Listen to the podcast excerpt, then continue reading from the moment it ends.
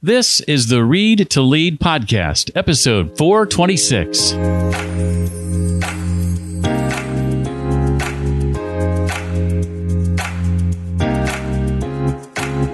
Hi, I'm James Whittaker, author of Think and Grow Rich The Legacy. Your legacy journey starts right here. It's the Read to Lead podcast with my good friend Jeff Brown. It's been named one of 10 must read career and leadership books for 2022 by Forbes and it's the ultimate guide to the essentials of strategy and management from one of the world's top business thinkers. And he's our guest on the show today. Hi, I'm Jeff Brown. This is the Read to Lead podcast, the podcast dedicated to your personal and your professional growth. I'm so glad that you're here. I think today's episode is going to be well worth your while. Roger Martin making a return visit. I grew up uh, down the street from a guy named Roger Martin. This is not the same Roger Martin, but he's just as likable as that senior who drove me to marching band practice in the summer of 1982. I wonder if this Roger Martin plays tuba. Hmm. Anyway, uh, Roger has written a book called A New Way to Think Your Guide to Superior Management Effectiveness. That's not easy to say, and really enunciate. I'll be asking Roger what's the most important thing leaders have to know about recruiting and retaining talent, his take on most MBA programs, why he believes execution is not the key to a strategy's success, and lots more. You know, if I sound a little bit giddy today, it's in part because, uh, well, the day this is releasing, June 7th, 2022, is the kickoff of my first ever note making mastery cohort, uh, formerly known as note taking mastery. We're being a little bit more aspirational in our titles. We're not going to just learn how to take better notes, we're going to make better notes that help us in all sorts of ways, a plethora of ways in our lives, in our business. I have found more and more since releasing the Read to Lead book last fall that more people than I ever realized struggle with collecting or capturing notes effectively, uh, connecting newer notes with older notes, organizing those notes, contributing to those notes in their own words, distilling them down, and then creating new things from those notes. After all, why take them in the first place, right? So if those are things you identify with, well, I've got some good news and some bad news. The bad news is you won't be participating in this first ever cohort, but the good news is I'll be doing it again. And if you'd like to be on the notifications list and be notified, that's why we call it a notifications list. The next time I offer it, you can just go to readtoleadpodcast.com slash list and put your first name and email address in the fields there, and you'll get a notification when the next one comes around. Again, that's readtoleadpodcast.com slash list to get on the notifications list for the next note making mastery cohort coming very, very soon. Roger Martin is professor of strategic management emeritus at the University of Toronto's Rotman School of Management, where he served as dean from 1998 to 2013. In 2017, Thinkers 50 named him the world's number one management thinker. He's published 12 books, now 13, including When More Is Not Better and Playing to Win. He's a trusted advisor to the CEOs of many global companies. That 13th book is his new one called A New Way to Think Your Guide to Superior Management Effectiveness. Well, Roger, I am delighted to welcome you back for another uh, stint here on the Read to Lead podcast. Thanks for being here. Oh, thank you for having me back, Jeff. I remember last time fondly, and I'm looking forward to this. I'm so glad to hear you say that. Thank you very much. Well, I want to start off first by having you tell me about this uh, this mystery person at the front of your book. Tell me about Marie Louise. She is my beloved wife. Uh, so I met her exactly uh, 10 years ago and uh, we fell in love and got married. We met at a wedding of a friend. Unusual in that we were both from the bride's side, but we're from different circles of friends on the bride's side. So I hadn't met each other. And she's a, a lawyer. And when I met her, she was a general counsel for a container shipping leasing company out in San Francisco. And we ended up uh, uh, deciding to move to, in together uh, in uh, Fort Lauderdale and get married. Awesome. Awesome. Well, this being your 13th book and you've dedicated it to her, I, I, I want to believe this isn't the first time you've dedicated a book to her, or is it? Uh, no, it would be the second time. The, the, second time, absolutely. It has been a great period of writing for me ever since I met Marie Louise. She's my muse. awesome. I did not dedicate my first book to my wife, though she's mentioned generously in the acknowledgments. I actually dedicated it to uh, a former leader of mine and Seth Godin uh, together. So I've got to write a second book just so I can dedicate it to her, if nothing else. So I think that would be a, a very good idea. I got to get around to it. Well, when I think of all the books you've written covering topics like strategy, uh, integrative thinking, uh, social innovation, et cetera, et cetera, I have to wonder, Roger, how this new book on, on new ways of thinking fits into your overall body of work. How would you, how would you answer that question? If you looked at everything I've written, Jeff, you would see that there is a, a theme about taking on an existing model and trying to help the person who's reading understand that the reason they're experiencing some frustrations is that they have a model, they're using it, and it's not getting them the results they uh, they want. Mm. So that's a theme through all my books. So if we go back, you mentioned opposable mind, right? Mm. It's the model that is in most people's head is, gee, if I have a tough choice, it's the uh, you know the devil in the deep blue sea it's a rock in a hard place etc that the powerful managerial thing to do the leaderly thing to do is to choose to just suck it up and say this this is just a tough situation and i'm going to take one or the other. And i suggest a different model because i noticed this from highly successful leaders they take that as a little red flag that went up there and head that says, "Don't do it, don't do it, don't do it." I know you've been taught to be a decision maker, but this is one time to not make that decision. You've got to wait, think about it, and come up with a better answer because in some sense the world is telling you that these answers aren't good enough. So that that it, goes all the way back to that uh, playing to win. Here's how most people think about strategy. It doesn't get them what they need. Here's mm another different better way to uh, to think about strategy. And so that's the common theme and it's what i care about doing most. Mm. i for some reason, viscerally, I hate to watch managers. Like I really like managers. I think like they, they have a really important job to do. And I hate to see them using a model and then using it again, even though it doesn't work so well, and again and again and again. And typically, interesting enough, they blame themselves for it. I don't think it's, you know, kind of a, at all unlike a, a beaten spouse, right? Who says, I must have made him or her, whoever's doing the meeting, mad. It must have been what I was doing, mm. right?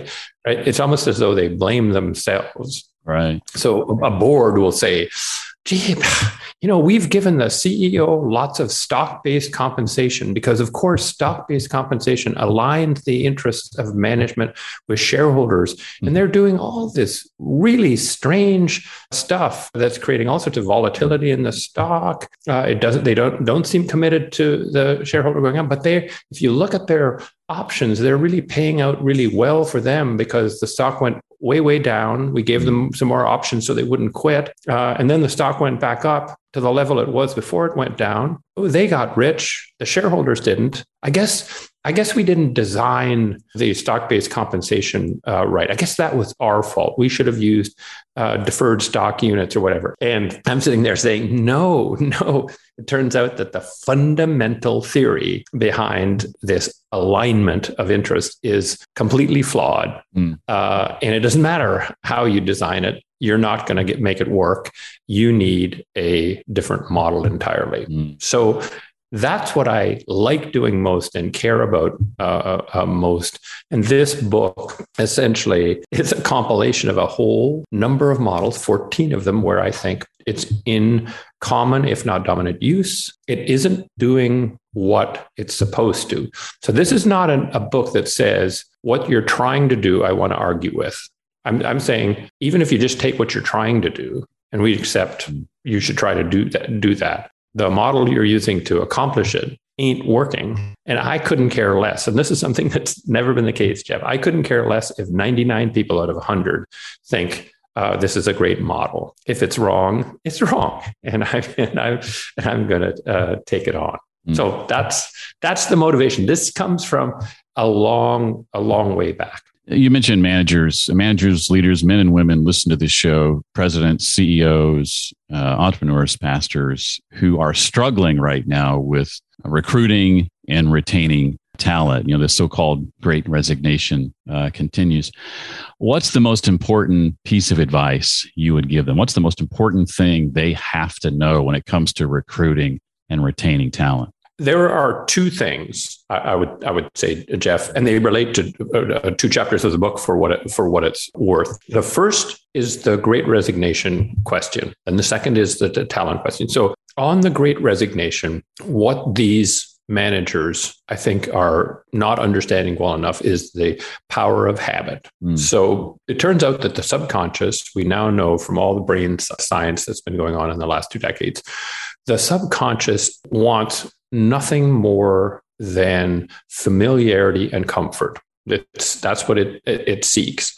And that's a powerful driver. And so we think that we are motivated by loyalty, but it mm-hmm. turns out we're much more motivated by habit. So, for example, if if you've used Tide detergent the last 50 times, you've bought it the last 10 years or, or, or something, we imagine that you become loyal to it you make this conscious decision that says, I should use Tide. It's not, it's actually much more your subconscious, that 95% of the iceberg that's below the, the, the surface of the water.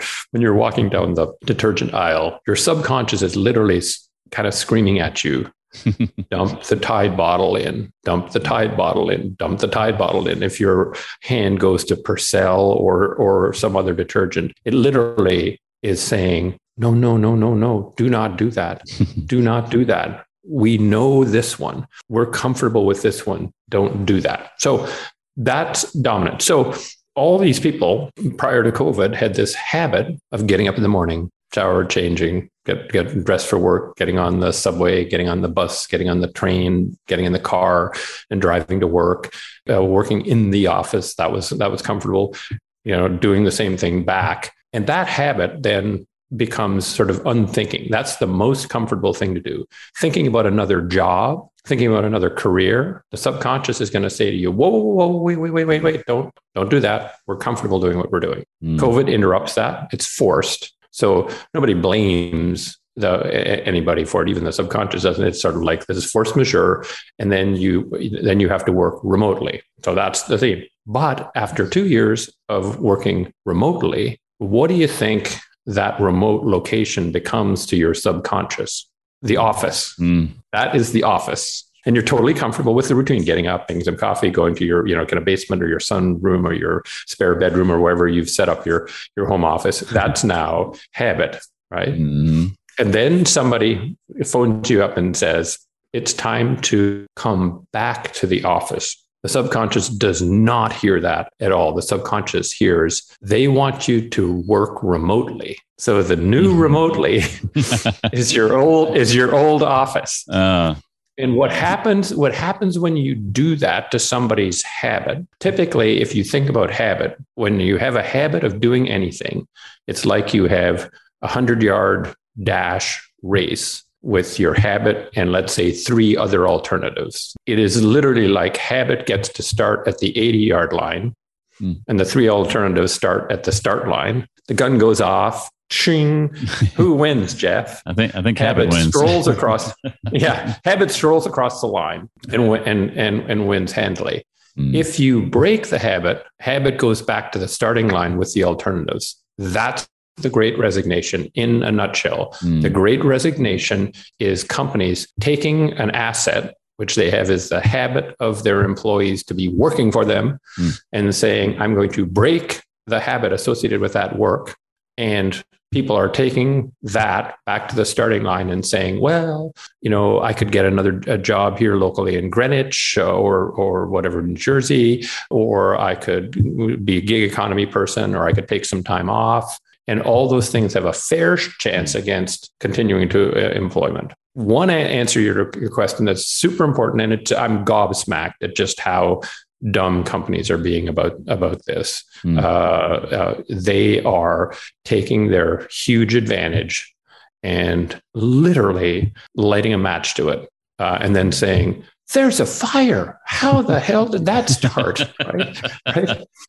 So one thing they have to understand is the power of habit, and they have to help their employees develop a completely new habit, which is going into the office. That's a completely new habit. It is gone from from from history, and mm-hmm. they're not. If they do it by fiat, they're going to get the great uh, uh, resignation, and they got to get it. So that's part of your answer. The other part of the answer is attracting and retaining and motivating talent. The model there is that in the talent economy, it's pay. It's you have to spend most of your time thinking about how to structure pay to get talent to come and work for you. And I would be the last to say pay is irrelevant, but it is nowhere near as important as managers uh, make it out to be. Mm. Um, what talent cares about, and I would argue every employee cares about, is being treated as an individual. Whenever you take a person and treat them as a class, now we focus more on treating as a, a, a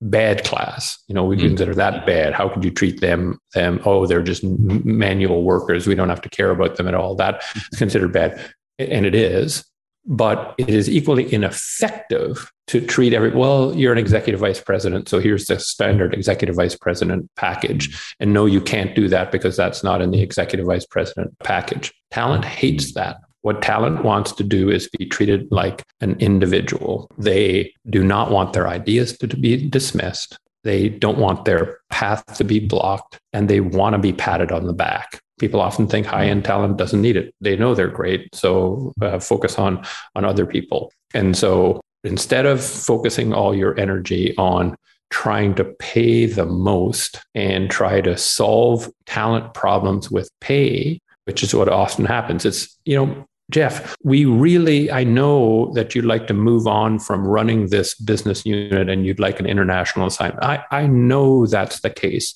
But right now, we really need you here running this this business unit. And we'll think about sometime maybe 3 to 5 years from now giving you an international assignment. Don't don't worry. But in order to in order to keep you happy we're going to we're going to increase your long-term incentive plan by 30% and whatever. Mm-hmm. they think that that's going to make you happy because they're paying you way more for the same job. Mm. You know what Jeff's going to do? Start looking for another job. Quit. Yeah.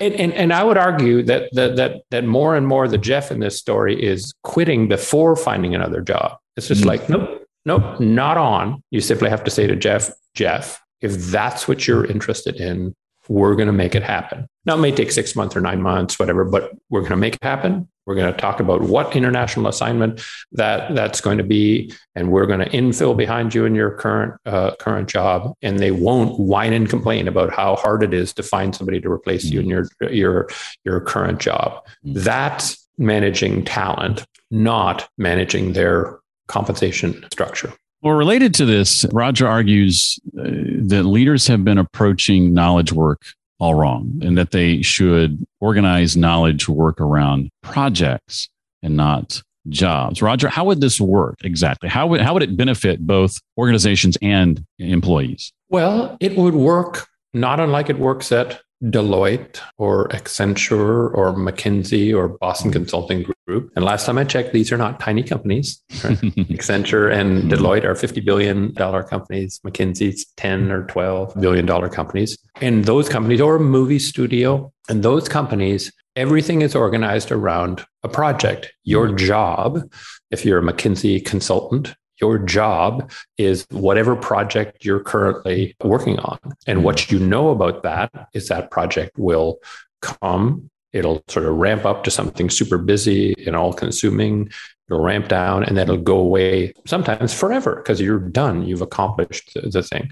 That is actually the life of all the knowledge workers in all the office towers. If you asked mm-hmm. the, uh, if you just went into, you know, any any company, you went you went into, uh, I don't know, somebody, J.P. Morgan Chase in in one of the Manhattan office towers, and say, "What's your life like? Do you do the same thing every day of the week, every week of the month, every month of the year? Like you have the same, like, can I look at your calendar and they'll give you their Outlook calendar and you'd say, yes, but this is kind of like different every week. Yep. You look like you have a Tuesday morning meeting at 10 o'clock that looks the same every, every uh, week, but everything else is is different. Like, what's your job? Mm. And then the person will probably give you their title and, you say, but how come is so different kind of every, mm. every week? And, and, and now I've analyzed the last two years of your calendar and you've got stuff as, as recently as like six months ago that never appears again. And what you'd find is the person actually performs projects that come and go. But we've wedged that into a flat job description that says, well, you're VP marketing, as if that's if that's one thing. Right. And the reason for doing that was that that's how factories are organized, right? You are the number three station on this assembly line, and you come in and do the same thing every hour of the day, every day of the week, every week of the month, every month of the year. And so we just sort of adopted that because it used to be that most jobs were in the factories, whether they were a product factory or service factory, and you had these little things on top of them called office towers. Now the office towers for almost all organizations are bigger than the, the factory. And we just adopted that. And so what happens is that we tend to act like a public utility, right? Like a mm. uh, like electric utility, and say what's the hottest day of the year where everybody's got their air conditioning conditioners going, or what's the coldest day if you're in Edmonton the year, mm. and we need to have this much capacity for the peak load, and uh,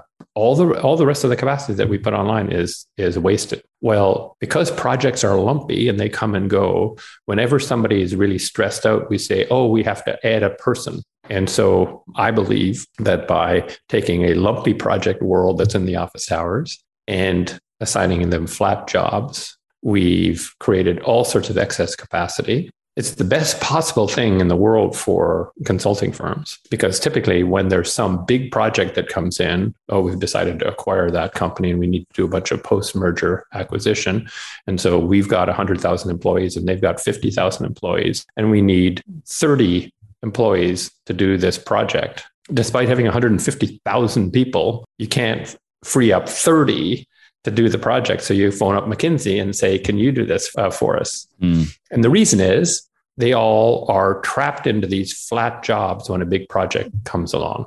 And mm. that's why I believe that all these project oriented companies, the professional service firms, have grown so much, is because the model in companies of how you organize knowledge work is just plain wrong. Yeah, I think about the last job that I had. It's been nine years ago now, uh, but it's a job I worked for 13 years, and titles changed five or six times throughout that time. But every bit of it, and the jobs before that, every bit of it was a series of projects. Projects. That, that's really what it was. We just weren't looking at it that way. I think of my jobs in, in before broadcasting in the music industry, and, and it was a series of album releases you know sure sure. Yeah. And then it's gone. Like it's yeah. it's actually in, in, that business it's gone forever. The album is released. It's mm out there. You don't do it again. Yet yet it's it's assumed as if your job is the same uh, all the time. Mm and so i would rather in in whatever your your your uh, record company was that you're working working with i would rather have people with titles like a McKinsey title, engagement manager, right? Mm-hmm. Launch manager. And I have 10 launch managers mm-hmm. in uh, in the company and i just say okay this artist that we've that we've you know had for a while is going to do a new album jeff you're the launch manager. That's a project. Build a team uh, to do that. And we understand that Jeff is kind of gone. We can't bug him for other stuff and, and whatever. He's going to do that and be uh, completely consumed by that as of launch date, or maybe like, I don't know, three, three months after the album comes out. Jeff will be entirely free and we can be thinking about what project would he be great for thereafter? That would be a way more effective way, and it would make, and I, in my view, it would make your life more fulfilling because the way it sort of works now is that you kind of feel like projects are taking you away from your job right? Mm-hmm, it's mm-hmm. like, oh, I'm so busy on this project. And it's almost like a negative, right? And you almost want it to be gone so you can go back to your job. Like you're you're brainwashed into sort of thinking that, as opposed to thinking, this is what I this is what I am. I'm this project guy. I do projects. Uh, and at the end of a launch, you can say to yourself, that was an awesome project. I had a great team. Or you can say, you know, it was almost an awesome launch, but, you know, I should have staffed up. I needed a, kind of an on the ground PR person in, I don't know what, England for the mm-hmm. for for the for the launch there. And next time, next time I do one, I will know that, and I'll I'll be even even better at it. You'll start to conceptualize your world in a way that is more consistent with how your world actually operates. Mm. Know, I've got a, a, friend, Dan Miller is his name. He was the first ever guest on this podcast. Uh, among other books, uh, wrote a book called 48 Days to the Work and Life You Love, some others. New York Times bestselling author. And he once said to me, he said, Jeff, I believe college degrees should come with expiration dates. Uh, for most of them, about five years, because it's about that long before they're no longer relevant. That's his opinion. I happen to agree. As a former dean, I want I want to know what's your take on MBA programs in particular, and whether or not you believe they're properly preparing students to to lead organizations. No, a, if you want a short answer, if you want a longer answer, I can give you more. One, on your and Dan's view, I agree wholeheartedly. Mm. And uh, when I became dean, I instituted something called lifelong learning ah. where I where I said we were going to every year do a recall like i use the auto industry thing. We're going to we're going to recall you and give you all the important new kind of knowledge that we're now teaching this year that we weren't teaching last year. And so if you come back to lifelong learning every year you will be up to date. We will kind of be able to certify you're up to date just like we certify you came in for the recall and got the muffler fixed or whatever you know whatever flaw flaw in in in the in the uh, in the vehicle. I'm simpatico entirely with uh, with that hmm. that view. It was one of the many things that the Rotman School. I mean, I was a nutty dean to be sure. When I think back on it, I, I, just think, how did they even put up with me? But everybody said, "Well, this is a really stupid idea. This is going to fail," uh, and I and I did it did it anyway. And and literally, you know, it became hugely uh, successful. I think seventy people showed up at the first the first one, but we were soon up up to getting kind of approaching a thousand. Then all these graduates of other schools said, we want to be able to come too and we didn't charge anything for it. So i said mm. this is free. This is just, this is like an extended warranty. And so the, the guy who, who was responsible for running it for me came to me and said listen we got all these people who want to come to it. My first reaction this is this sort of integrative thinking kind of thing. My first reaction was no that would spoil it because you have to go to rotman to be able to get the benefit of lifelong learning. And if, if, mm. the graduates of our competitive schools can just hop on that gravy train, well, that would be that. But mm. then I rethought it and I said, now here's a thought. These Rotman grads who are getting this for free don't have a real sense of the value of this. There's no way to sort of put a number on the value. It's all a feel. No skin in the How game. How about this? Yeah. How about this? If you're not a Rotman grad, you can come to Rotman Lifelong Learning for a thousand bucks. It was a thousand bucks for a day. So really kind of in the business school, kind of this kind of thing, quite, quite expensive. And that way you're sitting there for free. If you're a Rotman grad, lucky you, or you've paid thousand bucks and the person paying the thousand bucks is not going to be mad at the Rotman person. They're going to be like, well, you're smart. Uh, you went to the right school. So we did it.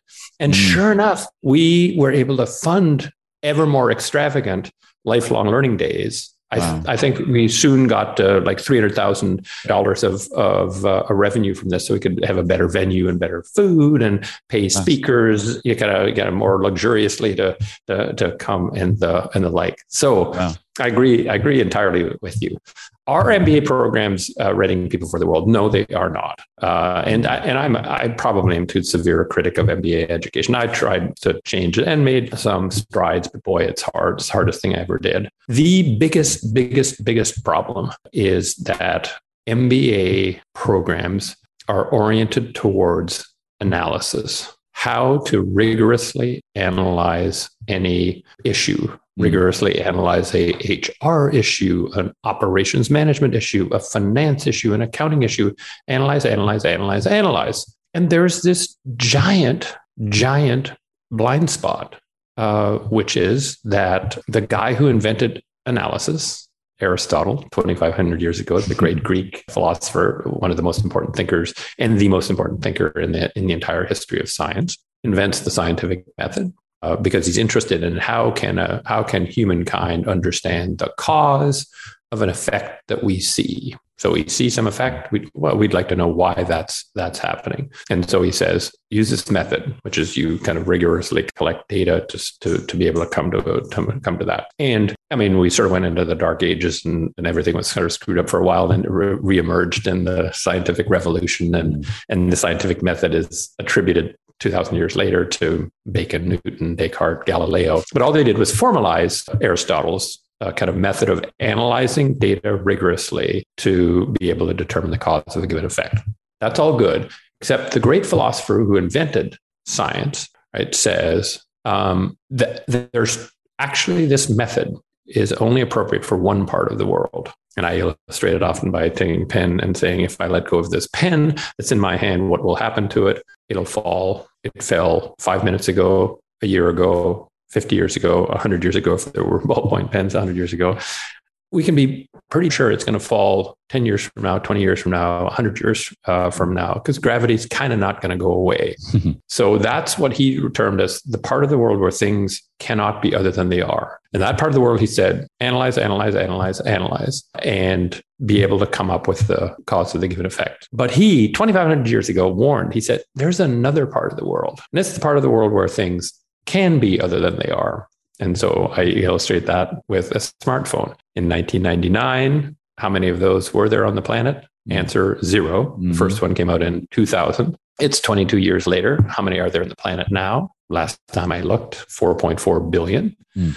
And now my smartphone was within an arm's length. And as you know, if your smartphone isn't within an arm's length of you, you start getting the hives or the cold uh, chills or, or the like. it's changed our life completely. Everything we do is changed utterly, completely by that device. That's what Aristotle referred to as the part of the world where things can be other than they are. Mm. And you know what he said about that part of the world? Do not use my scientific method.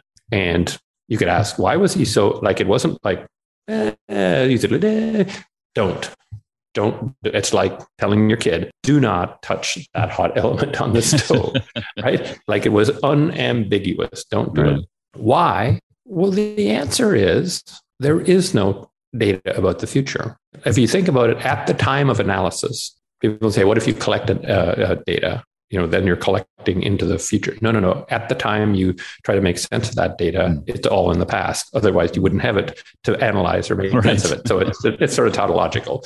Um, and you're taught in statistics 101 you're taught if you're going to make any inference to the phenomena that you are attempting to understand the data you use to make that inference has to be representative. So you can't say, well, we want to figure out how people think about, uh, you know, what I don't know, whatever colors colors of their cars, and so let's go out and interview a, a thousand men. No, that's an unrepresentative sample. Let's a thousand really young people. No, that's not representative. So your sample has to be representative of the phenomenon, or any inference you draw from it any conclusion you reach from it will be deeply flawed in, unfortunately, ways you have no idea how mm. it's flawed. So you're told in Statistics 101, which you take at business school, never, never, never, never, never do analysis with an unrepresentative uh, sample. So if you're thinking about the part of the world where things can be other than they are, your assumption, if you use analysis to understand it, is the future will be identical to the past. Mm. So our sample from the past is representative. So our sample that says smartphones not going to be important. Nobody uses them, mm. right? Right. And, and, that would be legitimate analysis. How many people here think their smartphone is really important? no, nobody, because they don't even know what it is. Then 4.4 billion people weigh in and say, well, you know, actually, I don't even have much money. You know, I'm in India or something, but I have to have a smart uh, a, a smartphone any anyway because it's it's fundamentally important in my life. You can never figure that out. In fact, if you do analysis in the part of the world where things can be other than they are, you will convince yourself they can't. Mm. And this is the big problem, Jeff, in corporate innovation. I don't know with your guests if, you, you've had this. The thing that CEOs probably are most discouraged and disappointed about is the pace and level of innovation in their organization. Mm. But the reason is right when like the senior executives will do this. See, I've watched CEOs do this. They'll say, "Jeff, Jeff, you're the head of R and D. Jeff, that's a very intriguing idea for a brand new product. intriguing, intriguing." Now, if you can just come back with the analysis that shows that this will succeed, then then I'd be very excited about doing it. right. Now, unfortunately, there was this really smart dude, Charles Sanders Peirce, one of the greatest American philosophers of all time, Dewey's and James's contemporary, only probably smarter, pointed out that no new idea in the history of the world has been proven in advance analytically. now, think on that for a minute. Yeah. So, when I ask you as CEO, your CEO, to just prove your new idea. I think I'm just making a reasonable request that I was taught to make in business school. You, mm-hmm. you know, you only make decisions based on good analysis, but I'm giving you a task that has never been accomplished by any human being anywhere on the planet mm-hmm. at any time in human history. And so, what do you do one, you either go back and cry yourself to sleep at night and forget about it, or you scale back so that your innovation is almost exactly like what we're doing now, mm-hmm. a small nuance, and then you can have lots and lots of proof that that that that should should work. But this is where models come in again. My model is I must make sure all decisions are made rigorously analytically. The flaw is that only works in one part of the world, and the flaw is that somebody else is going to invent the future in my industry because they're doing what Aristotle said. What Aristotle said is in this in that part of the world where things can be other than they are, the, the rigorous method for determining what to do is to imagine possibilities and choose the one for which the most compelling argument can be made. Isn't that fun? And he yeah. said the other thing that, that's neat about it, he said, in that part of the world, the job of human beings is to be the cause of the effect they want to see. Yeah, and I think what you're what you're ultimately saying, if I'm parsing it correctly, is that as leaders, we need to sort of lean into discomfort. We need to feel uncomfortable with our uh, strategic plans, or maybe I'm, I'm drawing an inference that isn't there, but I think it's I think it's related. Um, yeah. and, and I think you say in your book if uh, if you're if you are comfortable uh, with your strategic plan, then it isn't very good. And it, it reminds me of a quote uh, I recently read that said, "You if your dream doesn't scare you, it's too small." I think that's right. I think those are all. You're right. I think the inference you've drawn is absolutely right. Those things are all all connected. We are comfortable with analyzing the past in part because we've been taught it in business schools for 50 years mm. that that's the only legitimate way to make a decision that makes us comfortable. But it also will cause us not to do new things. Right. And so and so that that that makes you very comfortable. And and I, I, th- I, think imagining possibilities is not something that is taught. It is taught. And I, and I had this really fascinating conversation this week in Denmark with a tech entrepreneur with a design school background. And I asked him about it. And he said, yeah, for four years, all they did was give us a, give us a challenge where we had to create something new and we had to hmm. figure out how, how to do that. And I was just thinking, oh my God that is so at odds with uh, with an MBA program. So at odds. Mm. If you're asked to do that once in a two year MBA program, that would be a lot. And so we're training people to be good at analyzing the past. And all you can do, according to Aristotle, is hone and refine what currently exists optimize what currently exists. And then you got to hold your breath and hope that somebody doesn't invent the future, uh, you know, over top of your head and, and, and, absolutely wipe you out. And that's what uh, business schools do. No, I don't think design schools are perfect uh, either. Although I think the design schools that are kind of really smart are the ones that have said we will work with local business schools to uh, get our students to be allowed into some of those classes so they learn a bit of finance. How do you think about finance uh, accounting and the like? That, mm-hmm. that prepares them better for taking their idea and making a business out of it. But business education is is going to have to reinvent itself i think or slowly wither away. But do you realize, Jeff, 20% of all degrees, bachelor's, master's, PhDs, 20% of all degrees given out in America are business. Oh, I didn't know it was that high. Wow. It's gigantic. Mm. It's as big an infrastructure as all the hard sciences put together and engineering. It's the biggest educational, higher educational infrastructure in America. And so it has, it does have huge influence. And if the model is Jeff, you are a bad manager unless every decision you make is based on data. That has an implication. Mm. 600,000 graduates per year they must all be starting podcasts because last I checked, the business podcast category is also one of the largest of all the podcast categories. So there's some there's some maybe a correlation there. Yeah. I'm not sure. Yeah, no, it, it's I mean it's that big in some sense because it has to feed a gigantic infrastructure of of businesses is is huge. I, w- I want to take some time to talk a, a bit about execution before we wrap. Um, and, and, and by the way, Roger divides the book into into four parts. Uh, part one on context, part two, making choices, part three, structuring work, and part four, key activities. And this is where he gets into execution. What do you mean when you say execution is not the key to a strategy's success? How, how should we think about execution if it's not the key? We shouldn't think about it, period. okay.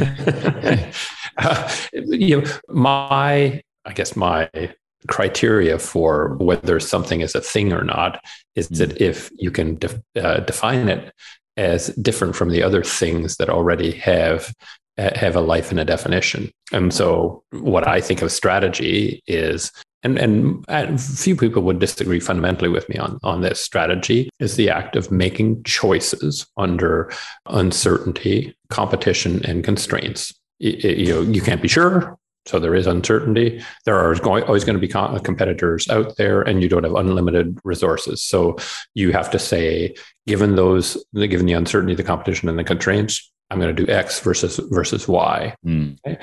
Then there's a general view, this general model, because it sort of makes kind of kitchen logic sense, right? Which is that, well, now that you've made those choices, somebody has to go execute them. And I say, okay, fair enough. Something does have to happen next. Right? If I, especially if I'm the CEO of a giant like Dow Jones 30 type company, I'm I'm certainly not going to do everything uh, myself. So something else has to has to happen, and we've called it uh, execution. We have to execute my strategy. And so I would say, okay, I'm game to call that execution if it's different from what I what I just did. If it's fundamentally not about choice, so I don't know, I'm I'm the head of Coca-Cola and Jeff, you're the head of the juice business. And I say, here's the, Coca, the you know, uh, uh, Minute Maid, gigantic orange juice uh, uh, business. And there's somebody else who's uh, head of bottled waters running Dasani and, and whatever. So I say to, here's my strategy. You execute it. So it must mean that Jeff, you're not making choices under uncertainty, competition, and constraints. Otherwise, you know, the logical thing to do would be to say, Jeff, you've got to do the Minute Maid strategy now. um, so the question is, are, are there any choices to make? Right. And I think the answer is there sure as hell are. How do we compete with Tropicana? How do we treat with the mixed juices? Uh, how do we uh, globalize the brand to a greater extent? Wow, wow, wow.